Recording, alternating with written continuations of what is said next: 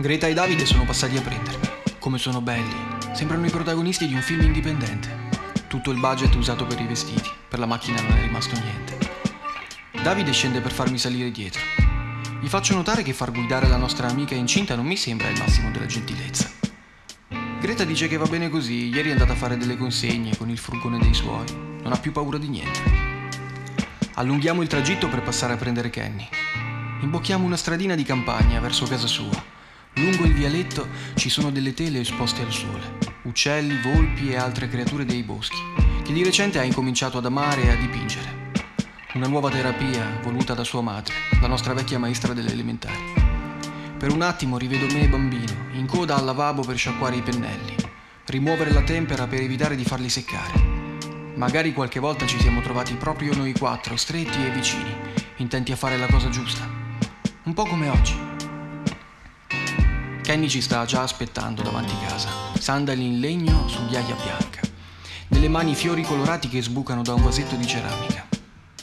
Rimaniamo in silenzio per qualche secondo ad ammirare com'è vestito. Tutto sommato è andata bene, dice Greta. Io temevo peggio. Davide scende per far salire Kenny. Insieme a lui entra aria calda. È accanto a me ora, mi sorride, con la sua gioia bambina tenuta in ostaggio dalle sostanze chimiche. Sua espressione è un quadro complesso, un dipinto di tenerezza e spavento. Belle quelle margherite, dice Davide. Sono cerbere, gli risponde Kenny. Sono per Jacopo e Paola. Ah beh, noi con gli altri abbiamo fatto una busta con dei soldi. Non avevamo pensato ai fiori, è una bella idea. Sono stupende, dice Greta. E amo anche il tuo kimono, ti sta benissimo. Già, è davvero bello, aggiungo io.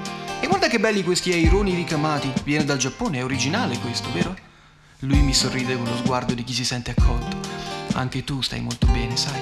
Mi accarezza una spalla e nello stesso punto poi stampa un bacio. Appoggia la sua guancia. Sembri un principe indiano. Ok, Kenny. Dai, andiamo. La strada da fare è lunga. Mi addormento con la testa inclinata per intercettare un soffio di aria che arriva dal cruscotto. Quando riapro gli occhi siamo davanti alla chiesa. Greta ha già parcheggiato. Potevate svegliarmi qualche minuto prima, no? Ho appena rilasciato nell'abitacolo l'ansia che tanto cercavo di nascondere. Mi rimetto la giacca, di fretta. Faccio un gesto brusco e sento il rumore di uno strappo, circa all'altezza del petto, una ferita verticale lunga 10 cm. No, porca Passo qualche secondo a interrogare tutte le pose possibili nel riflesso del finestrino. Con la giacca sopra non si vede, dice Greta per consolarmi. E poi Kenny, la voce della coscienza che tutti dovrebbero avere, aggiunge non disperare, l'abito non è importante. Oh mio dolce Kenny, quanto hai ragione. E poi saremo tutti sbronzi entro due ore. Perciò faccio finta di niente e mi unisco agli invitati, fuori dalla chiesa. Vado ad abbracciare Jacopo, lo sposo, il migliore di tutti noi. Prendiamo la scossa nel toccarci. Ci incastriamo tutti insieme in una posa per delle polaroid che Greta infila subito dentro una busta. Cerco di muovermi il meno possibile, di mettere da parte il disagio. Kenny invece semina il panico con la grazia dei suoi inchini rivolti ai parenti degli sposi. Lo prendo per il braccio e lo tengo vicino. Sei il mio principe indiano, mi dice. Sembri uno che sta per cambiare vita da un momento all'altro.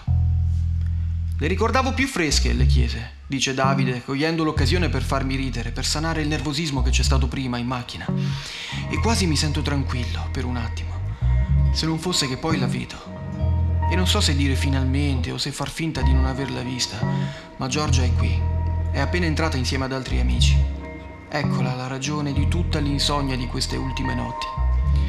Nel riconoscerla sento una dolcissima ferita che lentamente si riapre. Sistemo la giacca, metto a posto la cravatta, mentre lei si avvicina. Sembra così diversa.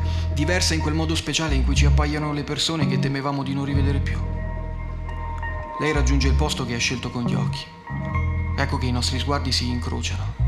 Mi sorride, fa un cenno con la mano e poi rivolge lo stesso sorriso agli altri. Indicando la pancia di Greta, unisce le mani in una piccola preghiera deliziata era tanto che non si vedevano. E mentre avviene tutto questo penso, sarò riuscito a ricambiare il sorriso? Oppure il mio volto era deformato in un'espressione stupida? Sarà bastato smettere di bere birra per una settimana a sembrarle meno gonfio? Queste domande e altre simili si spengono di colpo, soffocate da un'improvvisa vergogna che mi fa volgere lo sguardo altrove, verso l'altare. Appena in tempo per assistere alla scena strepitosa di Kenny che porge a Jacopo la piantina che ha portato come dono lo sposo appoggia i fiori a terra. vicino ai piedi. I due poi si abbracciano intensamente. Jacopo ha tracciato una linea sulla sabbia, invitando Kenny. Nessuno potrà più comportarsi come se il nostro vecchio amico non fosse mai venuto al mondo. Tutte le crisi, tutte le droghe sintetiche prese all'Accademia d'Arte che avevano reso un mostro, quel timido ragazzo dai capelli blu che non parlava neanche con le ragazze, insieme a tutte le denunce, tutti i soldi per gli avvocati, tutti i suoi gesti violenti contro gli altri e contro se stesso. Tutto dimenticato per sempre. Una specie di nuovo battesimo che lo riammette fra noi come una persona sana. Kenny fa un bell'inchino verso gli invitati che non applaudono, ma Jacopo sì, non ha mai perso la vitalità di quando eravamo ragazzi. Eppure sembra più grande di noi, sicuramente più grande di me che sembro solo il più vecchio. Suona una musica, si sente il rumore di quando tante persone si voltano tutte insieme per guardare la stessa cosa. Ora la sposa sta avanzando verso l'altare, accompagnata da suo fratello grande, sulle note della marcia nuziale.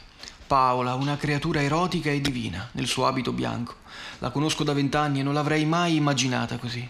Ci passa davanti, Ecco che Giorgia ed io stacchiamo gli occhi dal suo velo per guardarci di nuovo, stavolta senza sorridere, solo per un secondo. Un momento di pura semplicità, dura solo un attimo. È così bello sentirsi calmi, disarmati. Lei inclina la testa da un lato, usa il suo superpotere per parlarmi senza dire niente. Come va la tua vita? mi chiede. Io telepaticamente le rispondo, è un disastro. E lei sempre col pensiero mi chiede, cosa c'è che non va? Sposto la giacca e le mostro lo strappo della camicia all'altezza del petto. Ecco cosa c'è che non va. E ci infilo dentro il dito pure perché sono un masochista nato. Lei ride portandosi una mano alla bocca. Con la mente dice mi dispiace. Io rassegnato le rispondo è tutta colpa mia. E poi lei non mi dice niente col pensiero, mi guarda e basta. Dall'altare il prete incomincia a parlare. Distogliamo entrambi lo sguardo. Metto una mano sotto la giacca, entrando a contatto con la mia pelle, attraverso lo strappo della camicia. Strano, mi rendo conto che non sento il cuore. Metto anche due dita sulla gola, niente battito neanche lì. Forse sono morto, penso fra me e me. Cose che capitano, immagino. Speriamo nessuno se ne accorga. Ma poi, come spesso succede, il cuore che si era fermato ricomincia a battere forte. Quanto tempo che non ballavamo così, che non ballavamo tutti insieme. Siamo irriconoscibili. Siamo la reincarnazione di una vita precedente. Ho rimboccato le maniche, ho sbottonato la camicia, non sto pensando che è strappata. Non mi pesa più il corpo. Non sono più in ansia, non sono più io. Jacopo punta la sua fronte contro la mia. Siamo entrambi accaldati mentre ci dimeniamo su una canzone stupida. Non ricordo se ci siamo mai baciati io e lui. Allora gli stampo un bacio sulla bocca e tutti ridono. E prendono a fare la stessa cosa, come se non ci fossero i suoi genitori ad assistere alla scena. Poi arriva Paola sbucando da sotto il mio braccio. Inciampo nel suo vestito. Perdo l'equilibrio, mi aggrappo a lei e lei mi stringe forte, mi fa sentire come se il mondo fosse il posto mio. Senza inventare scuse, colgo un momento in cui nessuno si accorge di me per uscire. Voglio sentire l'aria che c'è fuori. Kenny sta giocando con dei bambini nel cortile antistante all'agriturismo. Infilano dei fiori fra i suoi capelli. Lui è in ginocchio, con gli occhi chiusi, l'espressione beata. Lo stanno proclamando l'imperatore del loro mondo. Dov'è Greta con la sua macchina fotografica? Perché si sta perdendo tutto questo? Devo andarla a cercare. Mentre cammino un filo di aria da sollievo, portando un buon profumo dall'agrumeto qui accanto. Più in là una distesa di ulivi e un antico frantoio, dietro al parcheggio anche una rimessa con dei trattori, il maneggio dei cavalli e poi l'ovile con le caprette.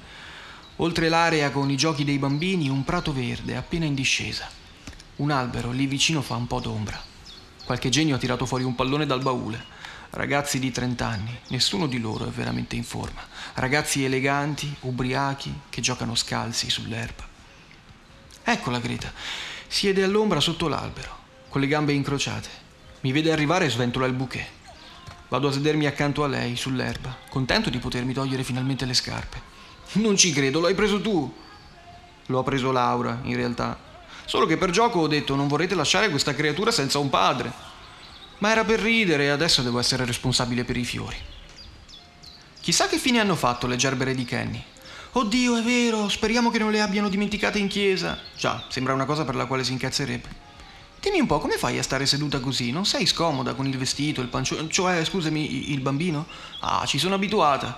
Prima il cameriere è stato così gentile, mi ha detto Signora, le porto un cuscino. Gli ho risposto Guardi che io stamattina, come prima cosa, ho fatto un'ora di yoga dolce, dove mi metti metti sto comodo. Sai Greta, l'altro giorno pensavo a te mentre ero al lavoro. Ero in cassa, stavamo quasi per chiudere, avevo una coda lunga. Arriva una giovane donna con una pupetta di tre anni, poverina, piangeva isterica, gridava. Voleva qualcosa che aveva visto alle casse, un gioco forse, vai a sapere. Mamma, devi darmelo, devi darmelo! E sua madre con una pazienza infinita le diceva mi dispiace, non posso, ti sei comportata male. E la bambina urlava come una matta, io ti odio, io ti odio. E qualche adolescente dalla cassa accanto la stava riprendendo col telefono. Eravamo tutti senza parole. Io ti odio, io ti odio, mamma, tu devi prendermelo con una rabbia. Ho continuato a battere la spesa, imbarazzato, stordito dalla voce stridula della bambina, mentre la donna metteva le sue cose nel sacchetto, non curante del giudizio delle persone intorno. Se aggiunge 2 euro può avere in omaggio una padella antiaderente. No, grazie, sono a posto così. Pago con la carta, come se niente fosse. E sua figlia nel frattempo, io ti odio, io ti odio. Probabilmente avrà sentito la bambina gridare anche in macchina e poi a casa per tutto il tempo. In questi anni ho visto un'infinità di bambini piangere alle casse, ma quella era tipo il mostro finale. Io ti odio. Sai, nella mia vecchia vita, durante la convivenza, avevo desiderato dei bambini mi sentivo anche portato, non so perché. Sarei stato un bravo papà? Saremmo stati dei bravi genitori? Sai, alle volte penso che sia un fatto di forza biologica. Solo i più forti riescono a farlo come si deve. Come quella volta in cui mi ero iscritto per un breve periodo al corso di nuoto. Mi fermavo sempre a metà vasca, spingevo con tutte le forze, con le braccia e con le gambe, non andavo avanti. Un giorno dissi all'istruttrice: Mi sa che non è il mio sport. E lei non perse tempo a dirmi migliorerai, devi solo applicarti. Anzi, mi guardò con aria molto seria dal bordo piscina e mi disse non è colpa tua, è uno sport per pochi. Capisci? È uno sport per pochi. Era la seconda volta che ripetevo il livello base. Non sono mai riuscito a fare più di tre vasche senza fermarmi. Sai Greta, io credo che tutti possano fare i genitori a livello base, ma farlo come si deve è uno sport per pochi. Ci guardiamo in silenzio per un lungo istante. Poi Greta mi dice, scusa, ma questo in che modo dovrebbe essermi di incoraggiamento? Oh, non lo so, volevo raccontarti una cosa mia, così, perché siamo amici. Non volevo trattarti come una donna incinta, ti stavo trattando come una persona normale. Gridiamo insieme, ci teniamo per mano per qualche istante e poi porto la sua al mio petto. Tu senti qualcosa? Io prima pensavo di essere morto. E intanto una giovane donna si toglie le scarpe coi tacchi, le appoggia insieme a quelle lucide dei maschioni e va ad unirsi ai ragazzi che stanno palleggiando.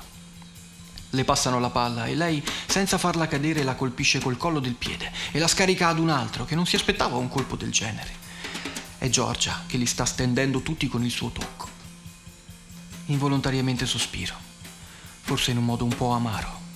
Greta stringe un po' di più la mia mano e mi dice, lo sai, mi piace molto come stai gestendo la cosa. Grazie. Anche a me piace come stai gestendo la tua. Ehi, come sono venute le Polaroid? Ah, è vero, mi ero dimenticata. Le ho lasciate in una busta in macchina. Vado a riprenderle così faccio anche due passi. Vieni anche tu? Una giovane donna fa un colpo di testa senza paura di spettinarsi. No, sto qui. Voglio vedere come va a finire. Giorgia ora ha monopolizzato l'attenzione, circondata da maschi increduli. Qualcuno le dice: Scommetto che non arrivi a 10. Lei risponde col mento alto, vuoi vedere? E poi incomincia, uno, due, tre di fila. E poi il quarto con il ginocchio, cinque, sei, alternando destro e sinistro. Ho visto tante volte quel corpo, impegnato in imprese straordinarie. Ci eravamo persi in un sentiero in montagna e io avevo un calo di zuccheri. Eravamo tornati ubriachi dal concerto più bello della nostra vita. Eravamo stanchi morti, avevamo fame, ma a causa della sua voglia improvvisa ci lanciammo sul divano senza chiudere la porta, consumare le ultime energie che non sapevamo di avere. Sette il pallone va alto, sopra il petto. Otto lei lo addomestica con la spalla e lo riporta in giù, smuovendo la folla in una spontanea esaltazione. Al corso di yoga che avevamo fatto insieme, il maestro mi aveva detto non imitare quello che fa lei, ti farai male. Arriva dove le tue rigidità te lo consentono. 9, 10, 11 e poi via, fino a perdere il conto, quasi fino a 20. Tutti applaudono e applaudo anche io. Lo sto facendo davanti a tutti, alla luce del sole. Mi fa sentire trasparente, sincero. E non mi sento spesso così. Lei mi guarda mentre batto le mani Mi fa cenno, dai, vieni anche tu. Le rispondo telepaticamente, no, grazie. Dai, vieni, insiste lei col pensiero. No, grazie, davvero. Senza parlare mi dice che lei ora accetta tutto di me. Nella mia mente mi dico che lei si è meritata la sua felicità perché è una persona migliore di quando stavamo insieme. Ma non lo dico a lei, lo penso io e basta. Poi dice agli altri, aspettate, fatemi riprovare. Tiene su il vestito con le mani, le gambe scoperte, luminose, eseguono movimenti fluidi e precisi. Ogni tanto il pallone scappa verso l'alto. Lei lo aggiusta con un colpo di testa, con l'aria tesa, un lieve strabismo dei suoi occhi concentrati che non si staccano mai dal pallone. L'hanno sfidata e si sono messi tutti nei guai. Loro non sanno che dentro quella giovane donna si nasconde la pura follia di una pronta per andare in guerra. Loro non sanno che quella creatura delicata ha in serbo dietro i suoi sorrisi e i suoi sguardi semplici gli artigli e le ali di un animale sacro, l'anima di un dio violento e vendicativo. Anche se sembra così innocua, mentre palleggia tenendosi l'orlo del vestito in tinta con i suoi occhi. E se io non morissi dalla voglia di morire sotto le sue grinfie? Di esalare l'ultimo respiro cosciente che è lei che mi sta portando via la vita, soffocandomi con un bacio se io non fossi così pazzo da pensare a lei così spesso, io per primo me la darei a gambe e scapperei lontano, senza tornare più indietro. All'improvviso Davide mi sorprende toccandomi la spalla. Ehi, sa che è meglio se vieni a vedere cosa sta succedendo. Andiamo verso un recinto dove delle capre mangiano erba e fieno. La luce fa sembrare dorati i fili d'erba. Al riparo, sotto l'ombra di una tettoia, Kenny giace scalzo e a torso nudo, il suo kimono adagiato sopra il bordo di una staccionata. Stringe al petto una capretta, si direbbe appena nata, una creatura bianca e rosa. Un piccolo musetto intento a respirare l'aria intorno, occhi innocui e sbarriti, come a chiedersi cosa sta facendo questo essere umano. Davanti a noi uno dei proprietari del posto. Ho provato a parlarci, ma continua a piangere. Un parente dello sposo ci chiede: È venuto con voi, giusto? Sì, risponde Davide. E per favore non ditelo a Jacopo, ci pensiamo noi. E poi mi dà un colpetto con il braccio come per dire avanti, fai qualcosa. Che cosa dovrei fare? Eh, Ehi Kenny, ciao! Senti, vieni via di lì. Lascia stare quella capretta, dai. Vieni via con noi, ti portiamo a fare un giro. Kenny, testa bassa, appoggiando una guancia teneramente al capo della piccola creatura, incomincia a singhiozzare. Mi dispiace. Che cazzo ha detto? Credo che abbia detto che gli dispiace. Kenny, dai, sul serio non puoi stare lì. Per favore, lascia stare quella capra, rimettiti le scarpe. Ma è come se non ci sentisse. Mi dispiace, ripete disperato fra le lacrime. Sapeste quanto mi dispiace? Se solo potessi tornare indietro. Cosa facciamo? chiede Davide. Rispondo, non lo so.